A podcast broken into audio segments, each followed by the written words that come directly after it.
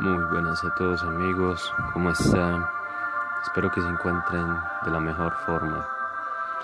El día de hoy vamos a hablar sobre Vinland Saga. Eh, como ya saben, vengo haciendo una lista de los mejores animes para mí, dando una breve descripción sobre el anime, lo que es para mí y el espacio y todo donde se produce este anime. Pero no te quito más tiempo, empecemos.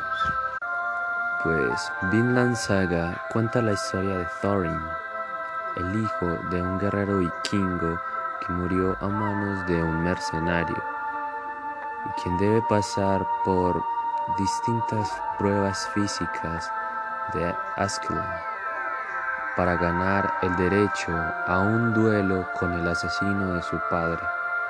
Esta carrera de venganza lo lleva a disputar la mismísima corona de Inglaterra. Pues, en mi opinión, el personaje más mamón y pro de todos es Thor, el papá de Thorin. Pues, Torkel es el segundo segundo hombre más fuerte de todo Vinland Saga. El tercero, por sus grandes estrategias y es Askerland. Pero, de hecho, Thorin es más fuerte que Askeland, solo que él se dejaba llevar por su ira y por eso es que Askeland, como peleaba siempre con mente relajada, siempre le ganaba. Pues Vinland Saga trata de conquistas de Inglaterra entre los vikingos y los vikingos. Buscan el, eh, como la especie del Brawlhalla. Y cuando mueren, hacen como una especie de cielo para los guerreros. Y es allí donde terminan de morir.